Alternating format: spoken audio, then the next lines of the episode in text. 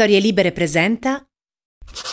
Come ogni anno, la rivista americana Time ha pubblicato la lista delle 100 persone più influenti al mondo. Si tratta di un elenco che comprende politici, artisti, imprenditori, attivisti, scienziati e sportivi. Include nomi come Lionel Messi, Beyoncé, Elon Musk, Lula De Silva e molti altri. Ma quest'anno, per la prima volta nella storia, entra in questo prestigioso ed esclusivissimo elenco anche una bibliotecaria. Si chiama Tracy D. Hall ed è stata inserita addirittura nella categoria icone. Dopo aver lavorato come bibliotecaria a Seattle, New Haven e New York, Tracy D. Hall oggi è la direttrice dell'American Library Association, ossia l'organizzazione nazionale dei bibliotecari, ed è anche la prima volta che è una donna di colore a guidarla. A far raggiungere questi traguardi alla combattiva Tracy è stato soprattutto il suo impegno per lo sviluppo dell'alfabetizzazione e per l'accesso alle informazioni per le persone con limitate opportunità. La scelta da parte di Time di inserire una bibliotecaria fra i 100 nomi più influenti al mondo, però, non è casuale, ma è un segno dei tempi. In questo momento, infatti, negli Stati Uniti molte correnti conservatrici bigotte stanno conducendo una campagna nei confronti dei libri legati ai temi del razzismo, della violenza sessuale o dell'omofobia, tacciandoli come pornografici e diseducativi e cercando di vietarne il prestito. Il riconoscimento nei confronti di Tracy di Hall è quindi una prova di quanto ancora oggi, nel 2023, sia importante sottolineare l'importanza della diffusione della lettura e della cultura per continuare a preservare il diritto della libertà di pensiero e di parola. Sono lo scrittore Matteo Bibianchi e questo è Copertina, un podcast dove si spacciano consigli di lettura.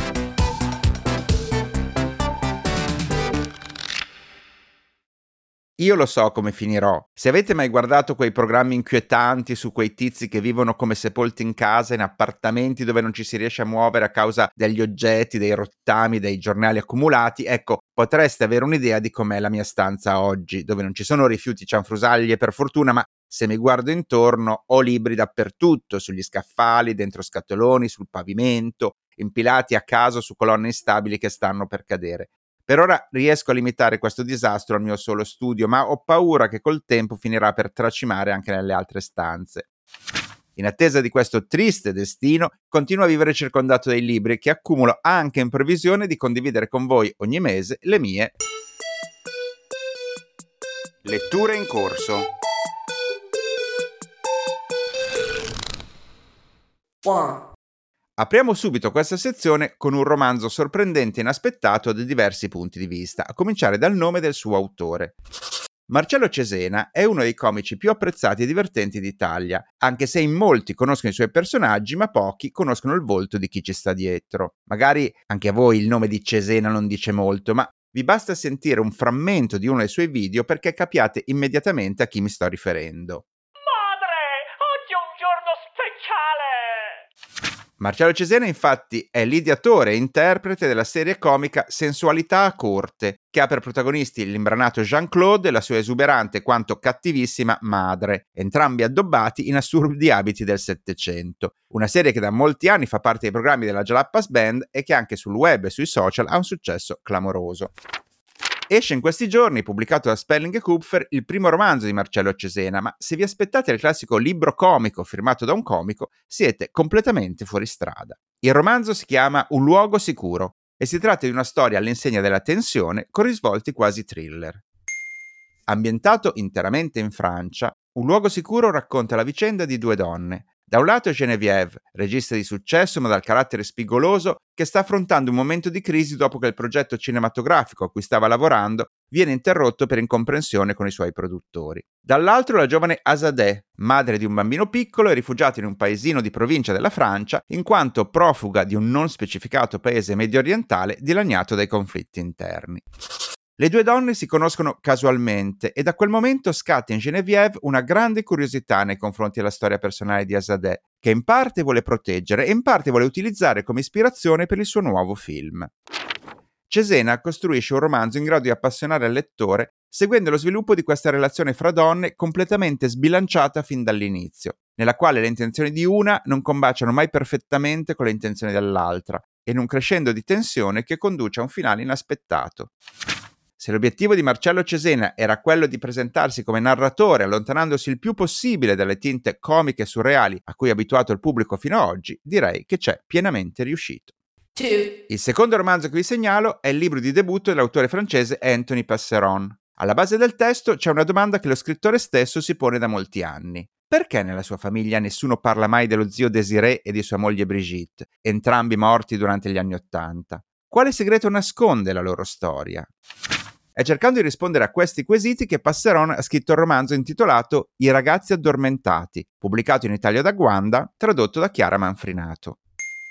Il titolo, che sembra alludere a un'immagine poetica, in realtà fa riferimento a un fenomeno tristamente diffuso, soprattutto in provincia tra la fine degli anni 70 e i primi anni 80, ossia quello dei giovani tossicodipendenti trovati spesso a terra privi di sensi, nei parchi o lungo le strade periferiche, dopo l'ennesima iniezione di eroina. Il motivo per cui nella famiglia Passeron non si parlava mai di Desiree della moglie era proprio perché anche loro erano caduti vittima dell'eroina e entrambi avevano contratto l'AIDS, morendo prima che la scienza scoprisse l'uso dei retrovirali che in seguito avrebbero salvato la vita a milioni di sieropositivi. Il libro racconta le scelte esistenziali quasi opposte che hanno caratterizzato i due fratelli Desiree e Jacques, il padre dell'autore. Desiree è il primogenito che sceglie di viaggiare per l'Europa, di fare esperienze, di godersi la propria libertà, mentre Jacques, il più coscienzioso dei due, segue la via tracciata dai genitori e si occupa della macelleria di famiglia. Il libro però è caratterizzato da un doppio binario. I capitoli narrativi che ripercorrono la vicenda della famiglia Passeron sono alternati da capitoli di chiave quasi saggistica, nei quali si ripercorre la vicenda scientifica che ha portato i ricercatori francesi e americani a identificare il virus dell'HIV e i loro sforzi per arginarne la diffusione. Un'opera tra fiction e non fiction, nella quale l'esperienza personale corre parallela alla ricerca scientifica, accostando una storia di famiglia a una storia con la S maiuscola. Premiato in Francia come miglior romanzo d'esordio, il libro è stato accolto da critiche favorevolissime, tanto che una scrittrice raffinata come Annie Ernaux ha utilizzato per definirlo aggettivi quali sconvolgente e sublime. E veniamo ora a un saggio a tematica musicale che a mio avviso riesce a colmare una lacuna significativa. Un fenomeno squisitamente italiano è quello dei cantautori, talmente tipico della nostra cultura che non esiste una parola equivalente nelle altre lingue. Il musicista e giornalista Pier Giorgio Pardo al fenomeno dei cantautori ora ha dedicato il libro intitolato Un gusto superiore, pubblicato da Crack Edizioni. Quello che però rende particolarmente interessante questo testo è l'afflato enciclopedico del suo autore, che cerca di tracciare un ritratto molto ampio del fenomeno, dando uno spazio relativo ai nomi più noti di cui da sempre si occupa la critica, come De André, Dalla, Battiato, Battisti, e cercando invece di allargare il discorso verso una galassia di altri nomi noti, meno noti e quasi sconosciuti, che fanno però parte a pieno diritto della categoria cantautorale e che anzi molto spesso sono stati coloro che hanno avuto il merito di sperimentare, arrivando a innovare il genere. Il libro comprende così nomi quali Claudio Rocchi, Mario Monti, Colapesce, Andrea Laslo De Simone, Io sono un cane, Enzo Carella, Yuri Kamisasca, Gino Deliso, ma anche nomi più noti, in genere identificati come semplice pop, come Ron, Amedeo Minghi, Gianni Togni, Ivan Cattaneo, Alberto Camerini, Nada, Gianni Bella, Alice e Morgan. Una carrellata che comprende 40 anni di storia musicale e che è anche un modo per scoprire alcuni talenti incompresi o ingiustamente sottovalutati, una miriade di tesori nascosti.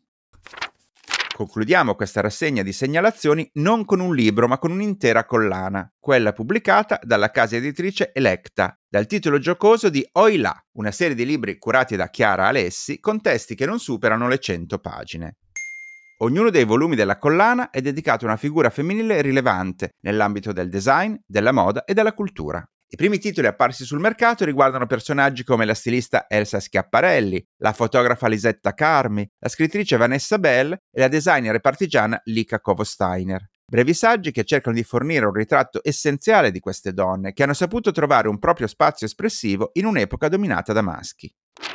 Sono volumi caratterizzati da un piccolo formato e da una grafica accattivante, tanto che viene subito la tentazione di collezionarli tutti, ed è quindi difficile scegliere quale segnalarvi. Però io ho optato per il volume intitolato Come sale pepe nella zuppa, dedicato alla figura dell'illustratrice pubblicitaria Laura Lam, una grafica di origine svizzera che ha lavorato lungamente in Italia per annunci di marche quali La Rinascente o Pirelli. A rendere ancora più interessante il volume è il fatto che si tratta del debutto come scrittrice di Olimpia Zagnoli, una delle illustratrici italiane più celebri al mondo, i cui lavori sono apparsi sulle pagine di riviste internazionali quali il New York Times, il New Yorker e Vogue, o sulle copertine dei libri Penguin e Feltrinelli. Qui Zagnoli per la prima volta si cimenta nelle vesti di scrittrice per raccontare a modo suo una figura come quella di Laura Lam, che è stata per lei di grande ispirazione e con la quale riesce a instaurare anche un dialogo privato via mail proprio in occasione della stesura di questo libro. Fidati di chi ne sa.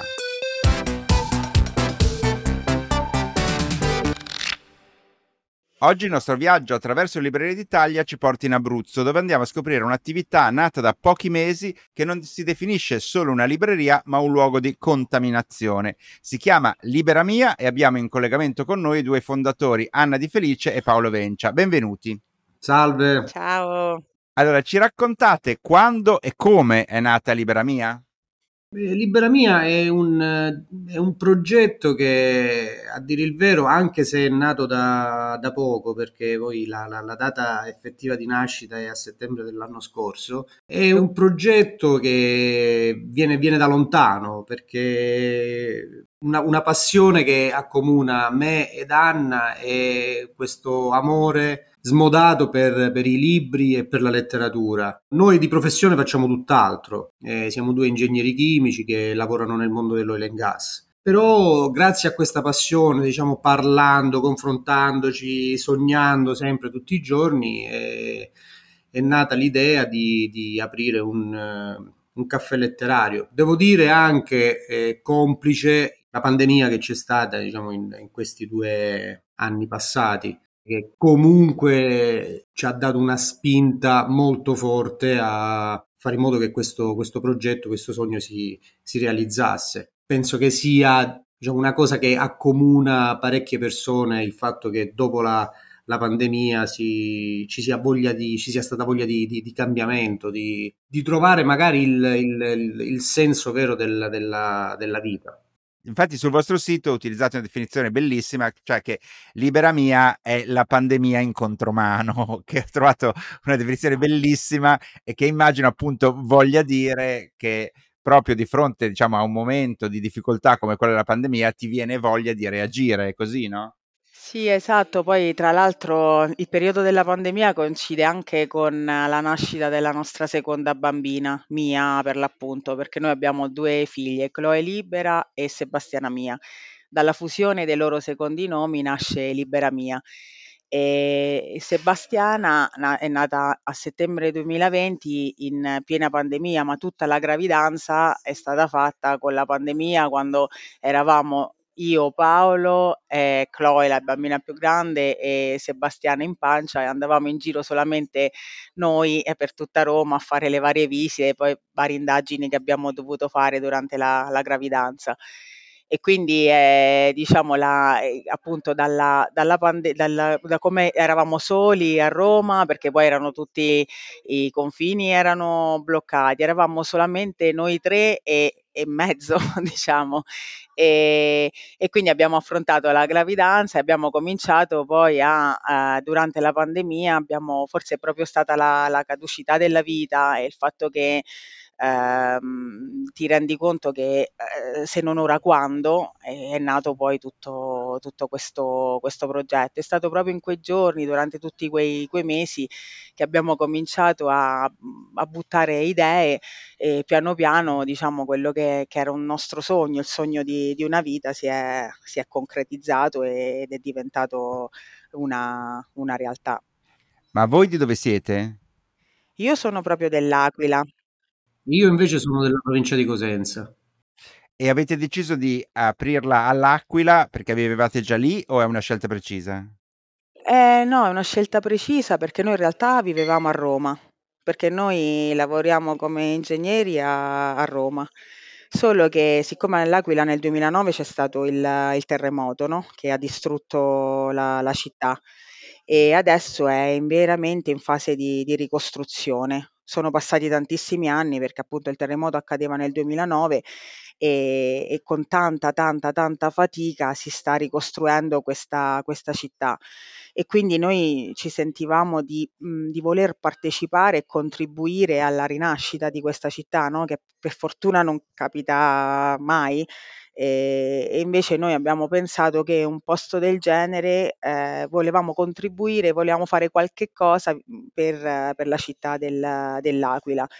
e un caffè letterario non, non c'era e quindi abbiamo pensato di, eh, di portare Libera Mia qui e quindi di stravolgere totalmente la nostra vita e quindi lasciare Roma, trasferirci all'Aquila mettere un po' in discussione tutto, tutto quanto, ma era un modo di contribuire a, alla rinascita di una città, perché l'Aquila, io appunto sono nata qui, ma sono ritornata dopo 16 anni all'Aquila. È una città che è commovente, io la definisco così, perché adesso vedere il brulicare delle persone per il centro, rivedere una vita normale, perché mh, per tutti questi anni non esisteva più il centro storico, non si poteva andare al centro storico per le zone rosse, perché noi qua all'Aquila abbiamo detto abbiamo vissuto zone rosse per il Covid e zone rosse per il, per il terremoto.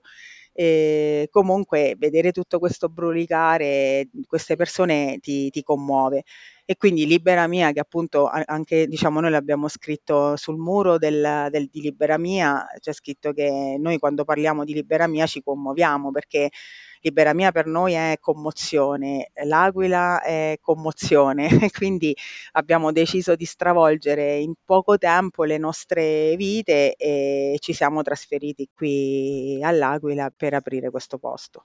Infatti quello che mi piace del, del, vostro progetto è che si sente che nasce da, da un sogno, ma allo stesso tempo si, si, si, può dire che poggia su una doppia voglia di ricostruire, di ricominciare, quella del terremoto e quella della pandemia, quindi è un progetto estremamente positivo. E voi lo definite appunto sul sito un luogo di contaminazione. In che senso è un luogo di contaminazione? La, la, contaminazione mm, eh, nasce dal, dal, fatto che comunque avendo viaggiato tanto, avendo girato tanto per il mondo, anche in virtù del fatto del, per il lavoro che facciamo, Libera Mia è anche questo, cioè è contaminazione perché da qualsiasi parte del mondo, da qualsiasi persona che conosciamo, da par- qualsiasi cibo che gustiamo, vino che beviamo, cerchiamo di riportarlo tutto a casa, ecco, questa è la contaminazione è questa e il fatto di essere a libera mia magari e bere, che ne so, un vino del nord con un formaggio tipico della Calabria. Eh, oppure che ne so assaggiare delle, dei liquori tipici istriani per esempio Già appunto eh, noi, appunto Paolo Calabrese e io abruzzese, quindi abbiamo cercato di, eh, di, di diffondere le nostre due, diciamo, tradizioni e, e culture. E poi quello che diciamo ogni volta che abbiamo viaggiato, eh, sia per lavoro che per passione, noi abbiamo rubato con gli occhi, perché forse già sapevamo che poi tutto ciò che di bello trovavamo sarebbe confluito in questo, in questo posto.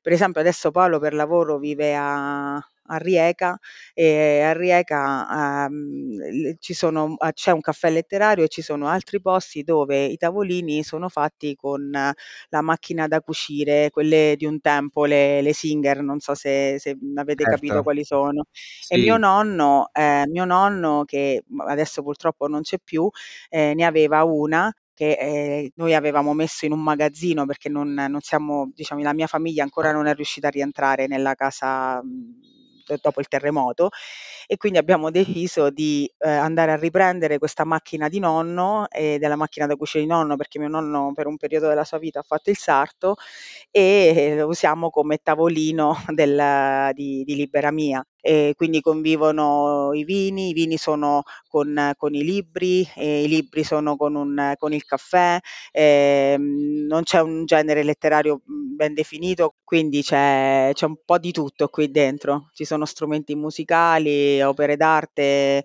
non è un posto molto grande perché a noi ci piaceva che fosse piccolino perché volevamo dare la sensazione di, di, di una casa.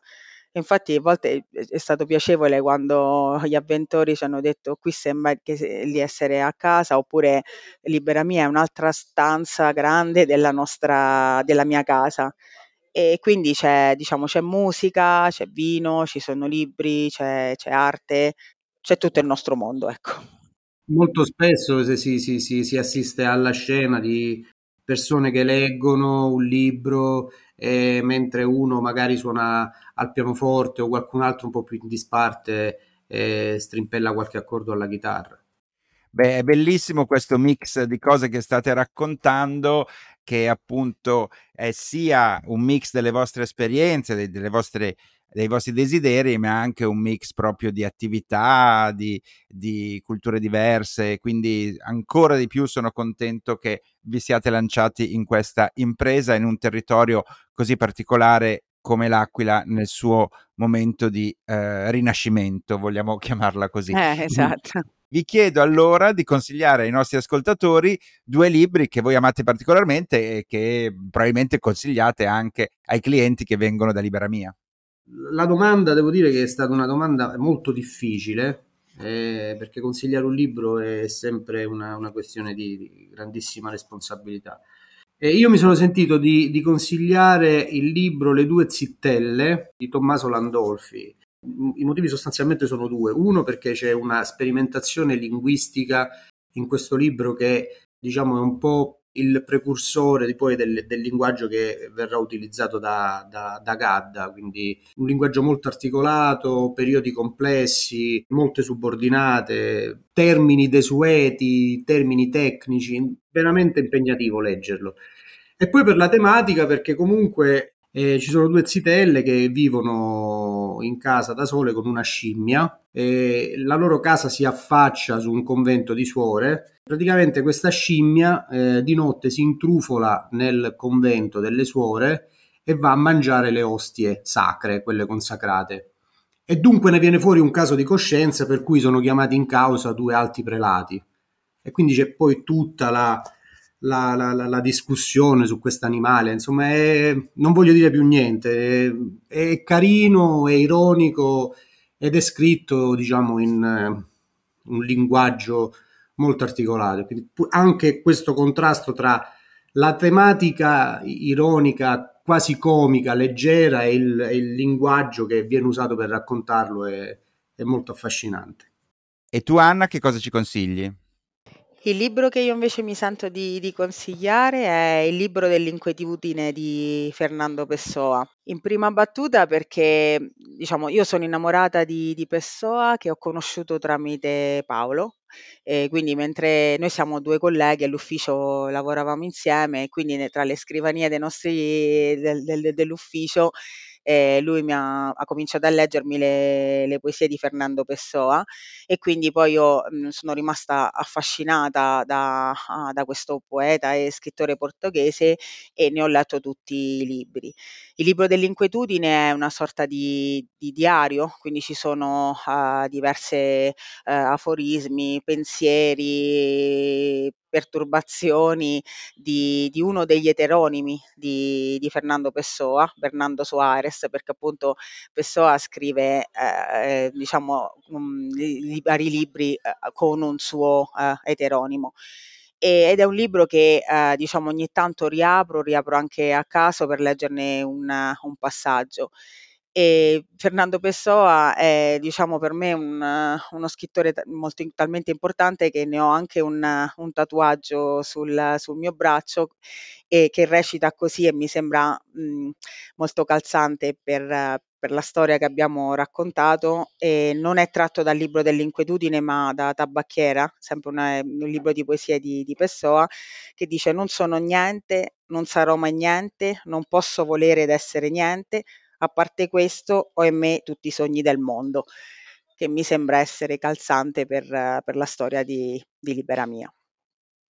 Io vi ringrazio perché dalle vostre parole si veramente c'è un mix di, di, vita, di libri, di sogni, di progetti che traspare in ogni cosa che voi raccontate. Ci avete praticamente anche raccontato come vi siete innamorati tramite i libri. Quindi, insomma, è veramente un'intervista che ha, mm, eh, che ha detto molto di più di quanto le, le parole possono, possono, dire. Quindi io vi ringrazio, mi è piaciuta moltissimo la definizione che avete dato, cioè, anzi che alcuni clienti hanno dato che Libera Mia è come una stanza in più della loro casa e mi auguro che eh, diventi una stanza in più della casa di molti ascoltatori, perché dovete sapere che gli ascoltatori di copertina fanno proprio un turismo librario che vanno a, a vedere e a scoprire le varie eh, librerie di cui si parla in questo podcast e spero che in tanti vengano a scoprire la stanza in più di Libera Mia all'Aquila. Grazie mille.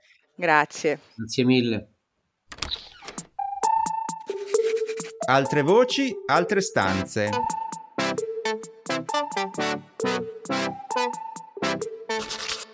Parlando con gli ascoltatori di copertina, quando mi capita di incontrarli negli eventi al vivo o nei vari festival letterari, ho scoperto che una delle rubriche in assoluto più amate e seguite di questo podcast è quella dedicata al mondo della traduzione. Sono quindi felice oggi di avere ospite un poeta, un consulente editoriale e un traduttore di alcune opere fondamentali come Moby Dick, Signore degli Anelli o di autori come Kipling, Oden e Jack London, che proprio al lavoro e al significato della traduzione di recente ha dedicato un volume edito da Delphi intitolato Lost in Translation. Diamo quindi il benvenuto ai nostri microfoni a Ottavio Fatica. Benvenuto Ottavio. Grazie, grazie a voi dell'invito.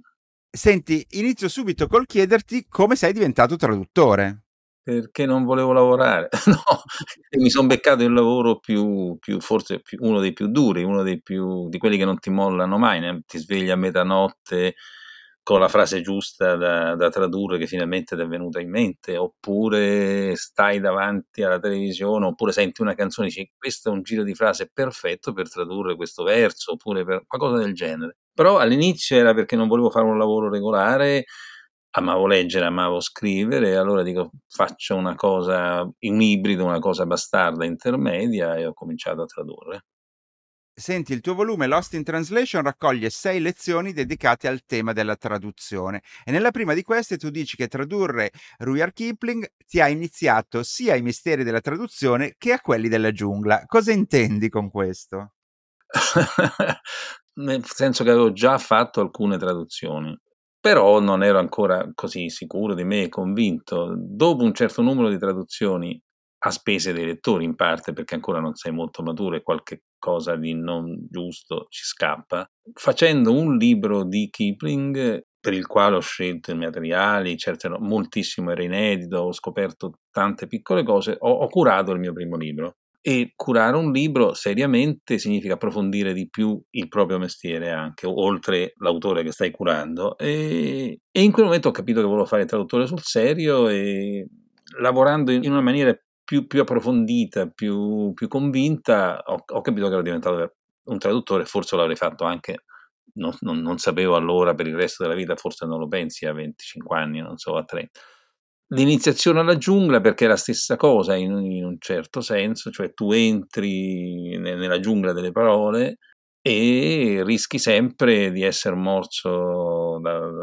da, un serpente velenoso o di incappare in un boa constrictor che, che, che, ti avvolge, io volevo dire una liana in realtà, che, che ti blocca, che, non ti fa procedere, oppure cominci a sentire eh, sonorità che non avevi mai scoperto e che la, la, giungla è piena di suoni, oppure di scoprire eh, colorazioni della natura delle cose che hanno un significato e che col tempo le, scoprirai tutte piano piano, però ce l'hai tutte lì di fronte mano a mano a tue spese, com- cominci a scoprire, diventi un vero un cacciatore in senso buono della parola, non è che devi, devi uccidere nessuno, però hai lo stesso, lo stesso atteggiamento di fronte alla natura, la, la, la comincia, comincia, comincia, ad assimilarti, a, a, entrarci dentro e a viverla in un certo modo. La tua è la natura, diciamo, verbale, ma io insisto dentro, dentro il volume sulla fisicità della cosa. Beh, questa metafora della, della traduzione come come trovarsi davanti a una giungla è davvero interessante e anche molto evocativa. Però un'altra parte che ho trovato molto interessante riguarda le tue riflessioni eh, su cosa significhi tradurre poesia. E quindi ti chiedo, il traduttore di, di un poeta è o deve essere a sua volta un poeta? Eh, ci sono molti tipi di traduzione di poesia. Ci sono quelle, diciamo così, di servizio, cioè tu prendi l'opera completa di eh, William Butler Yeats o di chiunque vuoi tu. Te lo metti lì davanti e ti dici in due anni o in tre, quanto ti, ti danno di tempo, oppure quanto te ne concedi tu, traduci, mettiamo che Yeats abbia scritto 500 o 600 poesie. Quello è un tipo di lavoro. All'interno del lavoro tu anzitutto un, un, rendi un grande servizio alle persone che non conoscono bene l'inglese e un autore così difficile glielo riproponi spiegando il significato, fai un testo a fronte che è di servizio utilissimo, perché io devo far così con, con, lingue che non conosco e dove amo moltissimi poeti, tipo il russo ad esempio. L'altra cosa è un altro tipo di traduzione. ogni tanto lì dentro può venirti un verso felice, ma in realtà non puoi tradurre migliaia di versi bene, questo è bene, nel senso allo stesso livello dell'autore. La traduzione che, che ho cercato di fare io nel tempo, o di far fare anche a qualche traduttore bravo, che era anche poeta, quando ho curato dei libri, è cercare la resa. E lì a quel punto è un'altra cosa, perché tu hai di fronte un testo e hai un'ispirazione secondaria, se ci riesci, se ti viene, se ti bacia la fortuna, se tu ti anche impegni molto, perché a un certo punto c'è, cioè, una, trascendi questa cosa e, e, diventi veramente un poeta anche tu. Lo, lo, lo, devi già essere, solo che hai la via tracciata, a differenza con, con l'originale, che lui ce l'aveva solo nella mente tracciata. E poi dopo, quando se la vede ben costruita davanti, strutturata davanti, dice, ho fatto la poesia che volevo, più o meno perché per, alla perfezione non ci arriva nemmeno il poeta stesso. Quando fa un capolavoro, credo che se tu parlassi con un grande poeta, parlassi con Montale, appunto con Yeats, che gli chiedessi ma questo è un suo capolavoro, lui dice no, questa è una poesia venuta particolarmente bene, ma potrei rimetterci le mani e ritoccarla all'infinito. Il traduttore ancora di più, cioè, però anche lui può essere... Cioè, è una, è una cosa fra uh, fortuna e bravura, impegno, uh, e a un certo punto si accede qualche cosa e la tua poesia ha reso una percentuale altissima dell'originale. E a quel punto è un'altra poesia. E ci si riesce qualche volta, appunto, riesci, ci riesci 10 volte, se ti riescono 10 o 20 ciambelle col buco, hai fatto una bella traduzione di poesia di un libro. eh, mi piacciono tutte queste tue metafore molto concrete. Prima dicevi che appunto uno a, a 25 anni, a 30 anni non, non sa eh, se vorrà fare il traduttore mm. per sempre, ma eh, tu ti, ti, sei mai pentito poi di aver intrapreso questa strada, di essere rimasto in qualche modo ingabbiato in questa strada? Eh, se non sei un po' un, un, bel po' masochista, non fai questo mestiere. Se poi per, per, la traduzione di poesia, se sei proprio sei un fakiro, se sei uno che ti piace farti. Io lo, lo, la uso questa metafora come un diniti, ti fai incatenare dentro a quest'altra cosa, poi ti sciogli, ti riannodi, capisci? È un contorcimento continuo. A tutti i traduttori ospiti di questa rubrica io faccio sempre la domanda impossibile, ossia quella di scegliere un testo fra tutti quelli che hanno tradotto e di consigliarlo ai nostri ascoltatori. So che è come chiedere a un padre o una madre qual è il tuo figlio preferito, ma senza voler fare una classifica ti chiedo quale o quali testi hai scelto e perché? Ma no, alcuni ci terrei molto, ad esempio, non so, a, a Moby Dick perché ho sudato sangue per farlo perché è stata veramente un, un, una battaglia, un'impresa per, però io vorrei consigliare un autore che eh, con Adelphi abbiamo rilanciato, che si chiama Lafcadio Hearn, è un autore di inizio, fine 800, inizio 900, che ha fatto un'impresa eh, meno grandiosa di Moby Dick, però nell'insieme è forse più originale, cioè lui è, è andato a 40 anni in Giappone all'inizio del Novecento, è rimasto gli ultimi dieci anni della sua vita e ha imparato il giapponese e a un certo punto si è messo a tradurre testi classici giapponesi, mh, antichi racconti, leggende, storie di fantasmi, questi classici giapponesi, li ha tradotti così bene, poi aveva anche la lingua giusta, cioè questa lingua iper eh, raffinata eh, di fine secolo. Lui era già un traduttore anche di cose francesi, aveva tradotto gli, gli altri decadenti, simbolisti, quindi aveva questo orecchio. Li aveva tradotti così bene in inglese che i giapponesi che in quel mentre stavano pensando di modernizzarsi a tal punto che avrebbero forse abbandonato il giapponese per passare di- direttamente a parlare americano, poi per fortuna ci hanno ripensato, ma se li sono visti tradotti così bene che hanno detto accidenti, ma abbiamo questi autori così bravi, così buoni, hanno, hanno letto alcuni classici loro attraverso lui, attraverso quest'ottica. Io trovo che un, un'impresa simile è, è unica nella storia della letteratura, nel senso come se noi non frequentassimo più eh, adesso dico Dante o Petrarca o, chi, o qualcun, qualcosa del genere, lontanissimo, e parlassimo tutti quanti inglese come stiamo facendo, e improvvisamente uno ce li traducesse così bene che diciamo, è così bello eh, il verso di, di Dante. E lui è riuscito a fare questa cosa per i giapponesi. Siccome a me piace molto dire questo perché c'è sempre è una delle cose base della, della traduzione, eh, dove ci si scontra, ci si incontra, ma si ripetono sempre le stesse cose, che cos'è un originale, eh, ma l'originale conta di più, l'originale non invecchia. Eh, lui ha fatto questa mossa strana che ha ribaltato eh, il gioco e gli è riuscito per una volta. E quindi io come traduttore lo, lo amo in modo particolare. Indipendentemente da questo, lui è un, un, grande scrittore e questi racconti si leggono benissimo, sono belli e ti fanno rivivere il mondo giapponese. Quindi io vi consiglio Ombre giapponesi e Il mio primo giorno in Oriente di Lafcadio Hearn. Grazie mille allora Ottavio. Eh, io invece consiglio ai nostri ascoltatori, visto che hanno questa grande passione per la gra- grande interesse per la traduzione, di prendere il tuo saggio Lost in Translation, che peraltro è anche un, uh, un'edizione molto agile che si legge eh, velocemente perché è piena di informazioni e riflessioni molto interessanti. Quindi grazie di essere stato nostro ospite. Grazie a voi. Sgoccioli.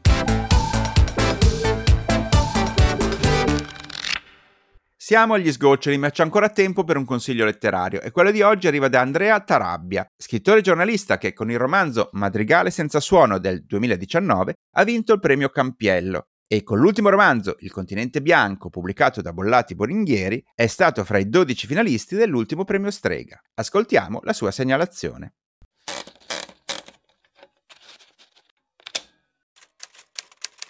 Il libro che ho scelto si chiama Atlante di un uomo irrequieto, eh, del grande scrittore austriaco vivente Christoph Ransmayr, tradotto per Feltrinelli da Claudio Groff. Ed è un libro molto particolare perché è composto da 70 brevi prose, racconti, lunghe più o meno 3, 4, 5, 5 pagine, che sono apparentemente dei, dei, racconti di viaggio, perché basta vedere l'indice, accanto ad ogni titolo c'è il luogo in cui questi testi vengono ambientati, non lo so, la Cina, il Brasile, Siviglia, eh, lo Yemen, no? è come se fossero dei micro reportage di viaggio, ma sono in realtà reportage eh, narrativi, racconti, prose, a volte leggende, a volte eh, quasi, quasi, delle favole, ehm, e sono tutte accomunate dal fatto che ognuno di questi racconti comincia con l'espressione ho visto e mettono in scena un personaggio, un narratore, un protagonista che assomiglia moltissimo a Ransmair stesso, no? E c'è questa cosa molto molto particolare, molto bella nella, nella, nella, in una piccolissima prefazione di dieci righe che lui scrive e dice le storie non accadono, le storie vengono raccontate. Nei 70 episodi di questo Atlante si parla esclusivamente di luoghi nei quali ho vissuto, che ho visitato o attraversato ed esclusivamente di persone che in quei luoghi ho incontrato, mi hanno aiutato, protetto, minacciato o amato, con un'eccezione una sola volta si parla di un luogo in cui non sono mai stato. Ecco, sono 70 storie vere, si direbbe, anzi 69 storie vere, una è inventata, è finta, è immaginata e noi non sapremo mai qual è, quindi non è più solo un reportage, non sono più solo delle, delle storie di vita, non, non, sono solo, non sono più soltanto cose che Rasmair ha visto, eh, ma c'è tanta immaginazione, c'è l'invenzione, c'è il grande potere della letteratura. Davvero intrigante questa ipotesi di 69 storie vere e una falsa senza che il lettore possa mai sapere di quale si tratta. Ottimo consiglio e con questa suggestione di Andrea Tarabia noi siamo arrivati al momento di fare un po' di ordine fra tutti questi stimoli. In questa puntata di copertina io vi ho parlato di Un luogo sicuro di Marcello Cesena, Sperling e Kupfer. I ragazzi addormentati di Anthony Passeron, Guanda. Un gusto superiore di Pier Giorgio Pardo, Crack Edizioni. E vi ho illustrato inoltre la collana Oilà, della quale in particolare ho parlato di Come sale e pepe nella zuppa di Olimpia Zagnoli e Lecta. Anna Di Felice e Paolo Vencia della libreria Caffè Letterario Libera Mia dell'Aquila ci hanno consigliato Le due zitelle di Tommaso Landolfi ad Elfi e Una sola moltitudine di Fernando Pessoa, sempre ad Elfi. Il traduttore Ottavio Fatica, autore del saggio Lost in Translation, fra tutti i libri che ha tradotto ci ha consigliato di recuperare Ombre giapponesi e Il mio primo giorno in Oriente di Lafcadio Hearn ad Elfi di nuovo. Casualmente c'è un eccesso di adelfismo in questa puntata. E infine lo scrittore Andrea Tarabia ci ha illuminato su Atlante di un uomo irrequieto di Christoph Ransmair Feltrinelli. Spero che anche per questa puntata abbiate una lista sufficientemente lunga di libri da scoprire. Se ne volete un'altra altrettanto ricca, io vi do appuntamento fra un mese. Ciao. Ciao.